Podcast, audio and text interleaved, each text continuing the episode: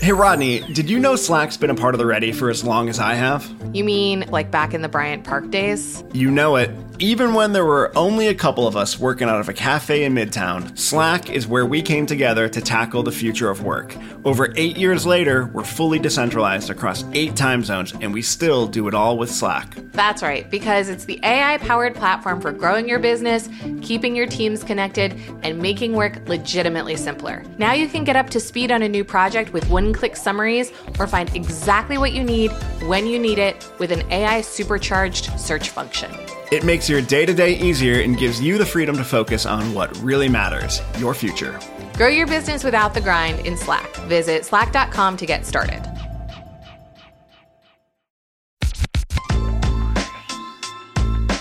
Hey, everybody, welcome to the show and to the new year. This is Brave New Work, a podcast about reinventing our organizations and the search for a more adaptive and human way of working. I'm Aaron Dignan, and I'm joined by my forever co host, Rodney Evans. Happy 21, everybody. Here we are. On today's episode, we're going to talk about everything we decided. We're just gonna we're gonna cover the gamut of all the things that are going on in the world right now, how they're making us feel, what we think we can do about them, and try to make some sense. But before we do that, this seems like as good a time as ever to check in and see what's going on with us. Yeah, we're going to talk more about this in the app. But uh, if you are wondering what to do at work these days while the world is a strange and often frightening place, one great thing you can do is a check in round to just Why give not? everybody a second to, at the very least, say out loud whether they're distracted by what they're seeing on the news or whether they are fully present or whether they're worried about something significant. So we're going to start with a light and breezy check in round because, you know, I, I suspect the rest of this app might not be so light and breezy. Keep it light. So we'll just keep it light for now. Uh, our check in round question for today is What was something awesome about your holiday break? We were off for a full two weeks, which was glorious. So, what's something great that happened? Well, for me, I guess it was probably just walks with the family. We had kind of lost that pattern with school and work in the Mhm. late fall, early winter. And suddenly we were all sitting around with very little to do. And so we started getting on the walk kick again with the dog. And it's just nice to walk around the park and look at the air. Sometimes I'll go out and do that and realize it's the only time I've been outside in 24 hours. Nice. And yeah, so that was very, very lovely and refreshing. There were lots of other wonderful things, but I think the walks are what I loved best. That is lovely. Nature is healing. I had such a fun break and I did no work and I only did fun things and there were a million great moments. But one of my favorite was that one I guess Christmas Eve while Ed was cooking, my mom and I played music, which we haven't done in a long time. So when I was growing up, until I got very advanced, my mom was my accompanist when I played the cello very seriously as a kid, and she was my piano accompanist. And then until we had to hire professional ones. And I just, my mom and I have played music together on and off since I was like four years old. And on Christmas Eve, we played Christmas carols. We broke out the Beatles songbook. I alternated between the ukulele and the cello. She oh played Oh the God. piano. It was like a whole, it was a whole sing along situation in front of the Christmas tree, which felt really fun and very cozy. There's nothing cuter than a family band. the tiniest all girl family duo. Yeah, that's it us. feels like it feels like 90s TV, like some kind of a talent search. Yeah. The cutest pairing is when she plays the accordion and I play the ukulele. That's really fun, Yes. but she didn't have the accordion at the lake house. I would like video of that, and I think our listeners would too. we'll see. Okay, so today's topic this is a list. I actually made this list carefully, and I actually forgot one that I'll tell you about in a second. So today's topic is navigating this moment, aka a new year, a new administration, an attempted coup, unchecked polarization, social media off the rails, Bitcoin completely off the rails, and a pandemic. And so everybody's thinking, let's get back to work. Right. That's kind of the moment that Yeah. we're wrapping our arms around. And when I wrote that list, I actually forgot to write pandemic in it. uh huh. Sure. And then I was like, there's something else. What is it? There's I can't something I'm put my missing. finger on it. oh, What right. am I missing? Oh, a once in a century pandemic. Yeah. That's right. Oh, right. We're out of hospital beds. Forgot about that part. So I added that to the list as well. And I guess I just want to start by asking you, given all of that, what matters right now? Like, how do I even know what to care about, what to think about, what to focus on, what matters? Yeah. I I have no idea. All of it, none of it, coping. I will only talk as a human being who is also trying to navigate what feels like a sort of unbelievable situation and confluence of events to be living through. And the way that I am trying to do that is by taking reasonably good care of myself and paying close attention to the things that are coming up for me in terms of my own disbelief and whether that is a trapping of my privilege, my own fear about the future and whether that is a trapping of anxiety, my own ability to like make sense of this and whether that's rationalization or whether that's just humanity. You know, mm-hmm. I'm just trying to like I'm trying to be in the present of what is happening rather than avoid it or medicate through it or argue about it. I'm trying to just like be in it and mm-hmm. deal mm-hmm. with the feelings that it brings up. And I don't know that that's what matters, but like at the moment, all of it matters so much that that's the right. part that I feel like I can control is like I can control my own ability to not look away from it and mm-hmm. to sit and be present with the moment that we're in and what led us here. Yeah, that makes sense.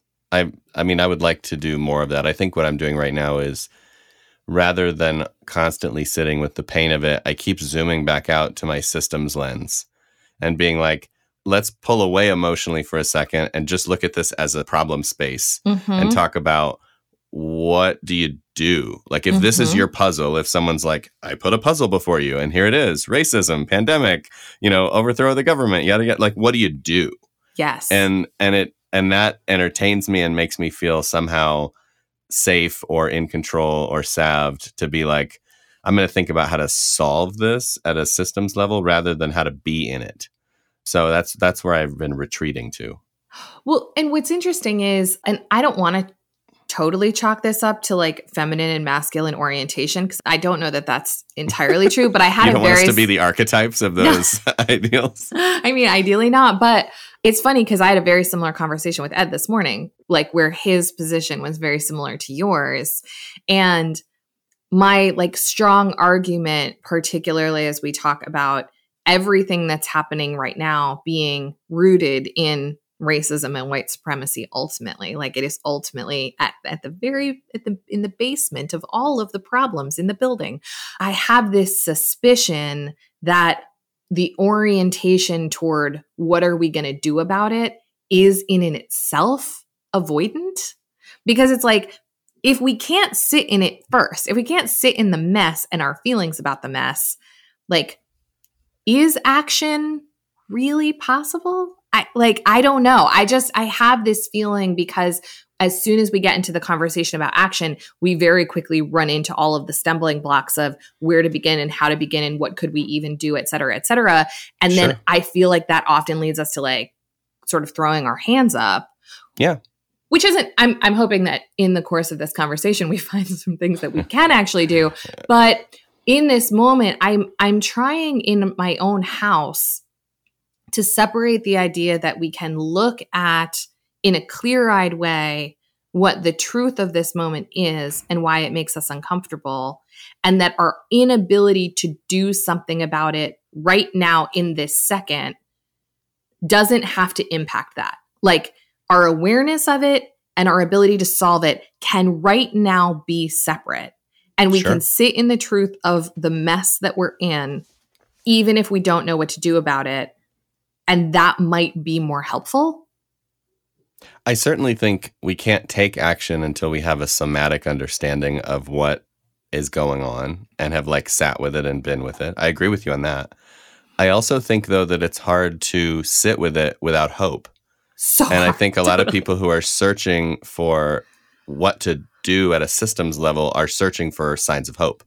Of course right? Like of what what Jenga piece can I pull out that will topple this thing? If I can't find one, I'm not sure I can just be with it. Of course. Well, and by nature, the brains in our heads are wired to solve problems. It is what totally. has motivated and created all of human evolution. And so it's very understandable that in this moment, most people in media and other places are like, but what to do? And yeah, I, I think I think with a lack of awareness, it is hard to know. So I don't know. That's my long-winded conversation about what matters. How how are you thinking similarly or differently about that? No, I, I agree. I think my intellectual agreement doesn't necessarily match my mental habits right now, but I, I think we're both right in the sense that I think there needs to be a lot more sitting with reality and the layers of this and the feelings of it and just understanding it emotionally and intuitively. And I think there needs to be cause for hope in order for people to kind of keep going, particularly mm-hmm. people that are less privileged than us. I mean, mm-hmm. totally. Whatever we're feeling, multiply that by 10 for other people in other situations, right? Totally. So there I think that we need both right now. And and honestly, it just comes back to a theme that comes up over and over on the show, which is we need to acknowledge and understand the nature of complexity in order to engage with this correctly. Yes. you know? So let's go there first because to me, there is a lack of understanding of systemic thinking in this moment. Totally. I mean, you can tell just by flipping on the news or by looking at social media, everyone is looking for a cause and effect relationship between the actions and outcomes of this year. Yeah. Like it is, everybody's just like, this is Trump's fault. No, it's not. The Dems did this. No, they didn't the you know the, the pandemic isn't going well because of x everything is always an x to y one to the other binary relationship mm-hmm. and of course that's easier to go down right that is an easier soundbite to process than there are 16 different agents that are interdependently vectoring on each other and creating this yes. emergent outcome like nobody wants to yes. read that news article that's a terrible headline so I, I just think that our lesser angels want simplicity and clarity and easy to spread arguments. And this is exacerbated by the things that are prioritized by algorithms and social media, right? Like it's all connected and it all stems from, you know, it's funny, you were talking about racism being at the root of all this. I would add one more thing, which is kind of our growth at all costs, unchecked capitalism is also part of that. And in and of itself, it has some some racism in it. But this idea that like we need the news media to grow and we need it to get more views and we need it to get you know more velocity in culture leads to well we can't talk about complexity because that's not going to sell newspapers and that's not going to get clicks so instead we have to talk about the dumbed down version and i just i mean i look at everything that's going on and i'm like wow it's quite an elaborate dance actually that's going on. Mm. So many different forces doing little things that in aggregate add up to something and you mm-hmm. could see it on the faces of some of the Republican senators and and Congress people last night when they you could just see during and after the siege this awareness that like when I supported that statement, when I didn't speak out, when we did X, when we said Y, when we didn't do whatever it was, we like put in motion the mousetrap. Remember that board game? Like the yeah. mousetrap outcome of this, except it wasn't that linear, right? It was all this interconnection. And so I don't know, I just felt like I saw a lot of dumbfounded kind of Oppenheimer after the A bomb faces that were just like, what hath we wrought? Yes. Yes. I I think that's exactly right. And to me one of the things that is hopeful is that I believe that a lot of actors who have outsized systemic influence have not had to live with the consequences of their actions in right. in the way that hiding under your chair in the chamber is really living really with the act. home yeah, roost. it really like, yeah. you know, a lot of people in that chamber who you know, were reaping what they had sown last night are not people who generally have to face armed constituents who are right. angry. And right. And and it's not that I wish violence upon those people, but I am like this is what you asked for in many right. ways implicitly and in many instances explicitly. And this is what that really means. This is what that really feels like when you tell people that they don't have to follow governing rules or law and order or expectations or social norms or the Constitution or anything else. This is what happens. And it looks a lot like Venezuela. And it's not unprecedented. This has happened all over the world for centuries. And here it is. Like, here's the reality of this situation. And I think, um, you know, to your point about just complexity thinking, in any of the spots that you just talked about, whether we're talking about media or we're talking about political systems or we're talking about you know local or or grassroots organizations there's no closed system here. Right. not one of these things has a bright line around it. It's like what constitutes media? A dude with an iphone? A blogger with a following? Cnn who can say? What right. constitutes a an organization? People with a flag people with a mission people when there's more than six who can say? This is like this is the feeling of living in complexity is that there is no really articulated boundary around any of the systems that are interacting right now which is sure. why it's it's it's unpredictable. Absolutely. And in, and in some cases it breaks to chaos. You know what was happening actually at the capitol was no longer in the complexity space. We'd actually breached chaos mm-hmm. and we kind of put the genie back in the bottle overnight but we're still sitting in this moment. And I just feel like if you'd rolled the clock back five years or 10 years and talked to some of the people involved about what would happen, they'd just be like, nah. Yeah. Like, sure. my, that's not going to happen. You know, we're not going to believe that people posting about what they ate for lunch is going to drive polarization that literally tears the country apart. Like, that's. That's crazy, right? That yeah. institution is too robust for that to happen. No, it's not you it's know not. and and i think that's the point and what's funny is a lot of the things that have led to this have been driven by deep desires for wealth for scale for impact for power but there haven't been as many experiments in the opposite direction there haven't mm. been as many things where we're like what happens if we try this x y or z that we think is aligned with a different set of principles or a different mm-hmm. set of values what if we nudge the system in the other direction what do we learn I just feel like the only experiments have been like, what happens if people try to get more? Right. The only constraint around the system is like, are the principles of extractive capitalism being fed? No, right. we don't want it. and it's like in any of the if in, in any of the domains that we're talking about, you know, in social media, one of the great principled aspects of social media is transparency. Right. Should we have no constraint around hate speech? Probs not. Like we are one of the only countries that is freedom of speech regardless of anything. Like right. there there are ways to constrain these systems to your point in a different direction than has been chosen. So, 100%. And I think in some ways, now that you're talking about constraints, I want to hit two other things that have played a role here. One is so we've talked about you know, kind of just emergence from motivations and from social media. There's also just the role of agreements. So totally. coming back to things we've talked about on the show, the the agreements, both implicit and explicit, that the country runs on, are not good enough.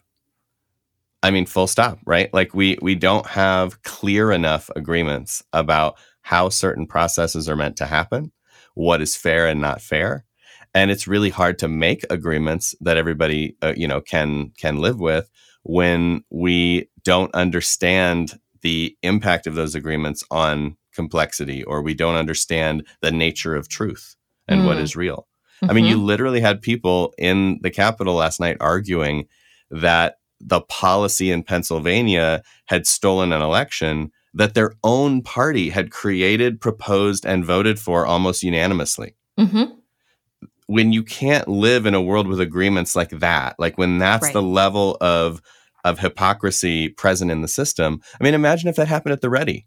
If you proposed a, an agreement about how we were going to do something, and then you yourself took umbrage with that own proposal and freaked out and tried to tear the place down. Yeah. It's crazy. Yeah. It it is. It is it is wild. And the the pattern that's been on loop that I find very interesting and is one, frankly, that I've seen in the upper levels of companies. So it's not totally shocking to me. Is this narrative of the people don't trust in the results of this election. And so mm-hmm. I, representative, have a duty to dig into that. It's not that I don't believe in it. Right, it's not right, that right. I it's that there is suspicion. And I'm like, by you continuing to investigate the suspicion though, you are the cause of the suspicion because you are the person who's saying to your constituents, "Yeah, that sounds right. Let me go check that out and file a lawsuit and go on national TV to talk about it." And so Yeah. you you cannot be a power holder in any system and absolve yourself of the responsibility you have in creating and shaping a narrative. Totally. Totally. Well, and I think coming back to agreements, like the agreement that a power holder can retain power over time and has to actually re up and re get the support of a constituency over and over ad nauseum. What does that reap? Well, it reaps a lot of, you know, cronyism and bending over backward to make the people that are supposed to elect you happy. And you could just see the disingenuous kind of emotional state of some of these people that were arguing in favor of the objections being like i this i have to do this performance so Right. that i can keep my job Right. i've Totally. seen that in businesses before too Of course. it's course. just like i'm gonna i'm like, gonna say this thing to Yep. keep my job yeah. and and i just feel like when we're talking about something like government and not a business where you know keeping the job is not an issue of someone's food security right no no ex senator has a problem putting food on the table sure. I think I think that that's just broken. And that's the sort of thing that I think is really driving me crazy in this moment is any rational person can just look at the polarization algorithms in social media, look at the term limits on senators Mhm. and just be like yeah, none of that passes a sniff test. Like Mhm. none of that is smart. If I were designing from scratch today, I wouldn't do any of that shit. and yet, And yet, here we are. And, you know, this to me also becomes, if we're talking about agreements, we can't ignore that the foundational governance record that we are still trying to live by and contort ourselves to utilize is a document that was created before there were cars. yes, So, like, long before me, there were cars. the framers did a dope ass job considering what the state of America was Mhm, when they created the Constitution. Sure.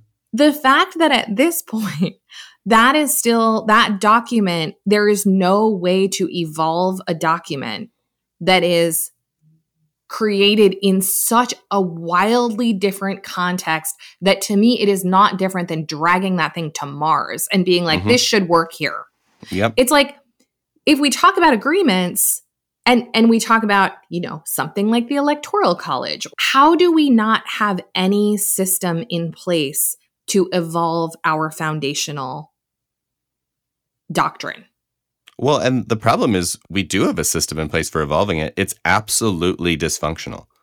There's no conceivable way that it does anything interesting from here on out. And so I do, yeah, I totally agree with you. And I think, you know, one of the learnings that we can take from the experiment of of the United States of America and founders, you know, pull up your chair and listen closely, is you can miss key things in the foundational agreements of your company that later on become absolutely fundamentally destabilizing. yes So the, it's fine to leave out something about, you know, XYZ amendment, but missing the part where the spirit of the Constitution and the spirit of the way we're supposed to operate was to be refreshed by each generation, which was spoken about regularly by many of the framers, that it was each generation's duty to essentially tear up the rules and rewrite them yes that never got written down Yeah, in a way that became that? law.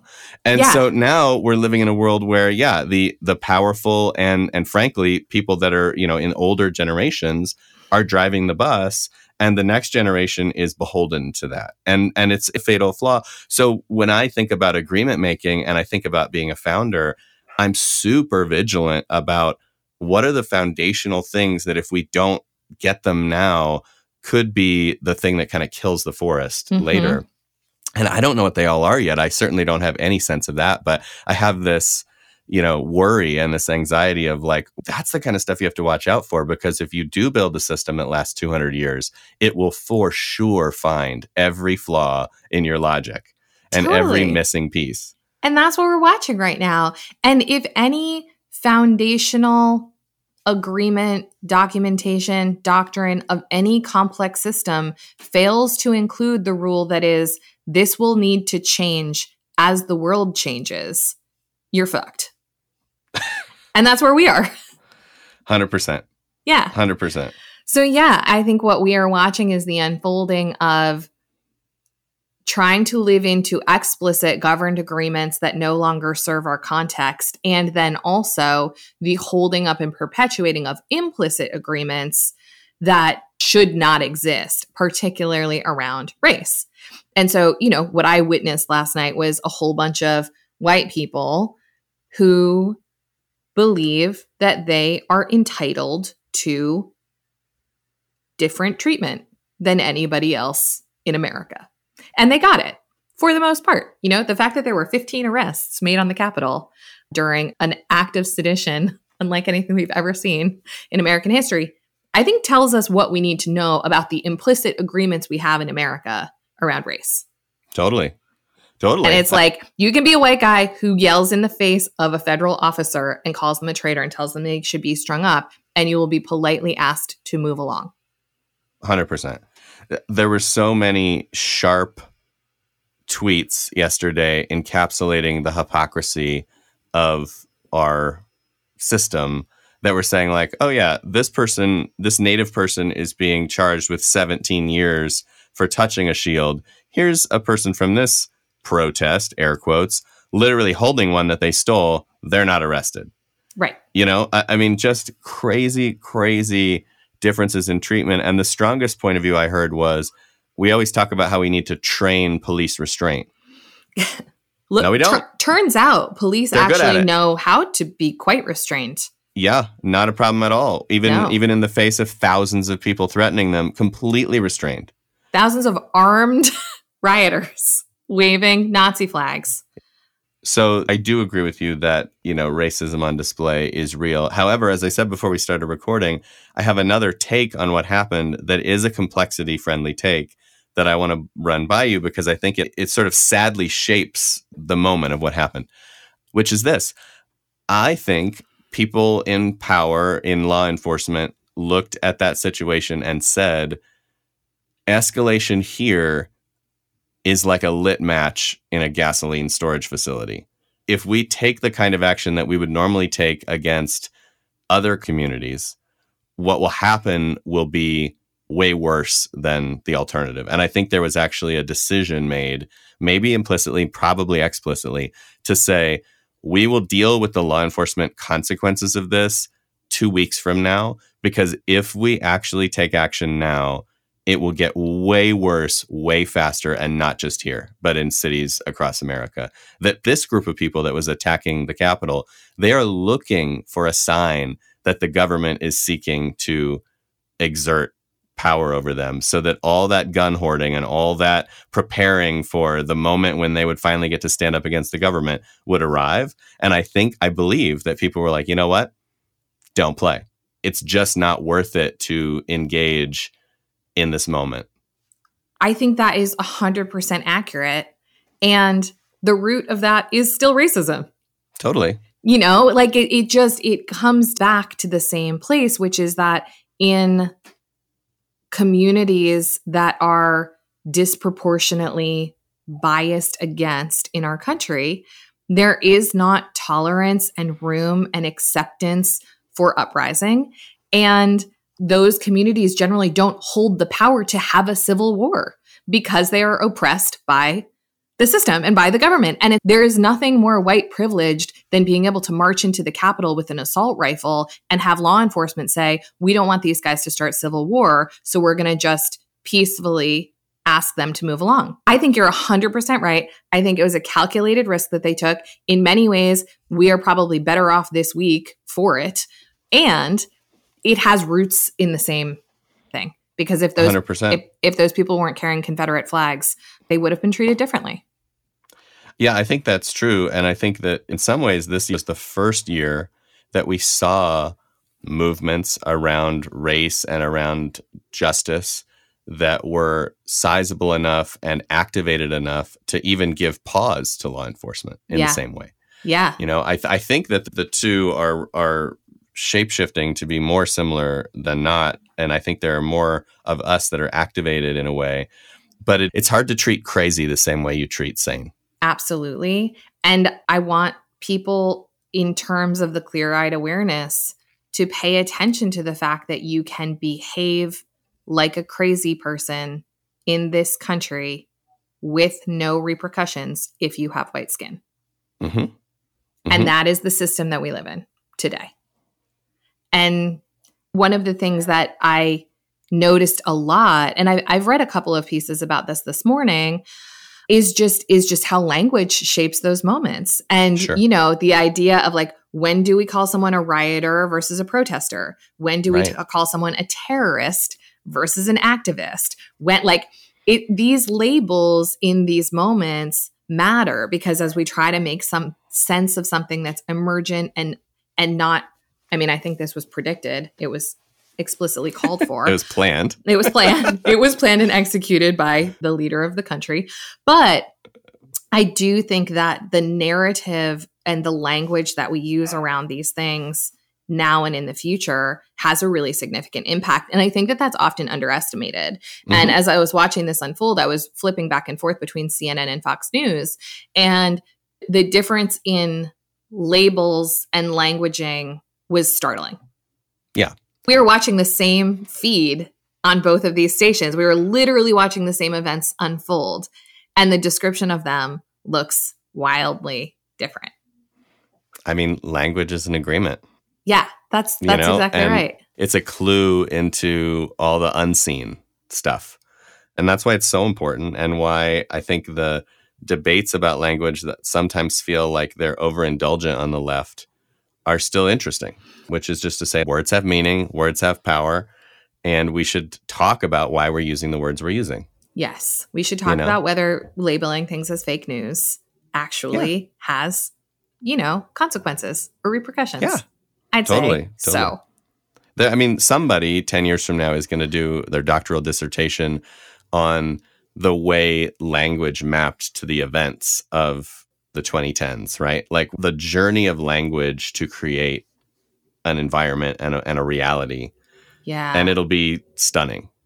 I've not thought about this until this moment, but in an environment where we are absolutely bombarded with information. I once read a statistic that said we consume 100 times more information now than we did in like 1987 or something per day per day yeah. which is just amazing but when when we're in that onslaught where a lot of nuance is lost and a lot of what we consume is much shorter format and right. more soundbitey i think the words become even more important because we miss right. a lot of the finer points yeah yeah, it's all being engineered to be sound bites, and therefore, whether it says protester or rioter or terrorist really matters. Really matters because yeah. that's all we've got to go. It on. really matters. yeah, objectors and insurgents are different things.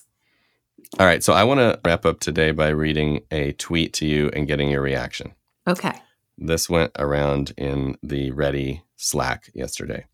And the tweet says A friend just said to me, Are we supposed to be working during the coup? And honestly, it was the most American thing I've ever heard. yeah.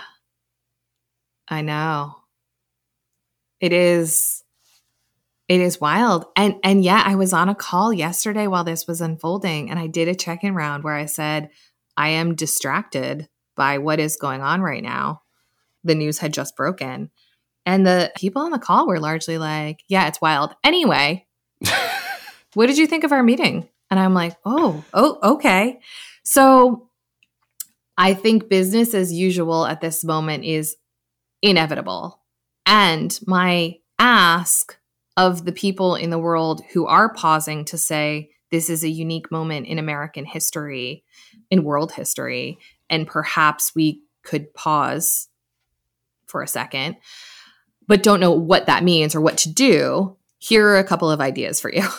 Yeah. So, in a lot of places, politics are not discussed at work, you know, by policy or by just implicit social norm or whatever. And I don't, I'm not going to take a strong position on whether that's the right thing or not. I see both sides actually of that argument very clearly.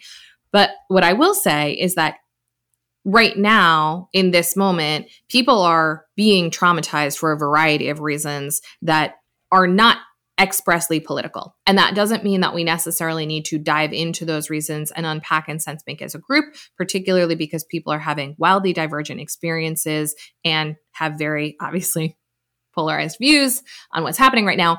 But completely ignoring the fact that a lot of the people sitting next to you might be having a really difficult time right mm-hmm. now because of what they're seeing on the screen, I think is irresponsible. And so, what I would ask of people who have the agency to do so is at a minimum, at a minimum, acknowledge that shit is wild, no matter what side of the aisle you're on. Shit is crazy. and give people the flexibility to do for themselves what they need to do for themselves in this moment. And there are parents who are trying to explain to their kids what this means. And there are people who are trying to, you know, pack up their guns and get home from Washington right now. And there are a whole bunch of people doing a whole bunch of things right now. And I think our, our organizations, at the very least, can check in on how people are doing emotionally, provide space to have a discussion if you feel safe to do that. And at the very least, give people the flexibility and the empathy to know that like not everybody can just be business as usual today, this moment. And we're recording this on Thursday, the day after the Capitol was uh, infiltrated. So I don't think in this time, or really in any time, it is reasonable or humane to just ignore what's going on around us. And and if that's the only principle, if the only principle is be aware of it and be aware that people are going through some shit right now, that will set us on a better course than people being like, you were five minutes late for the 9 a.m. meeting after you stayed up all night doom scrolling. Yeah.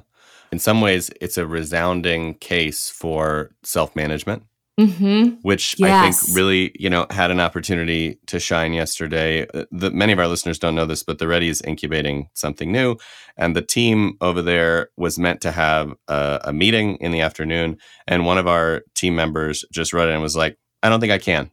Yeah, and everybody was like, "Cool, get it, hundred percent." And a few of us got on anyway to sort of go through the motions, and we ended up just talking about it. And after thirty minutes, we were like yeah, we're not doing this and we're not doing the next meeting either. And everybody mm-hmm. left.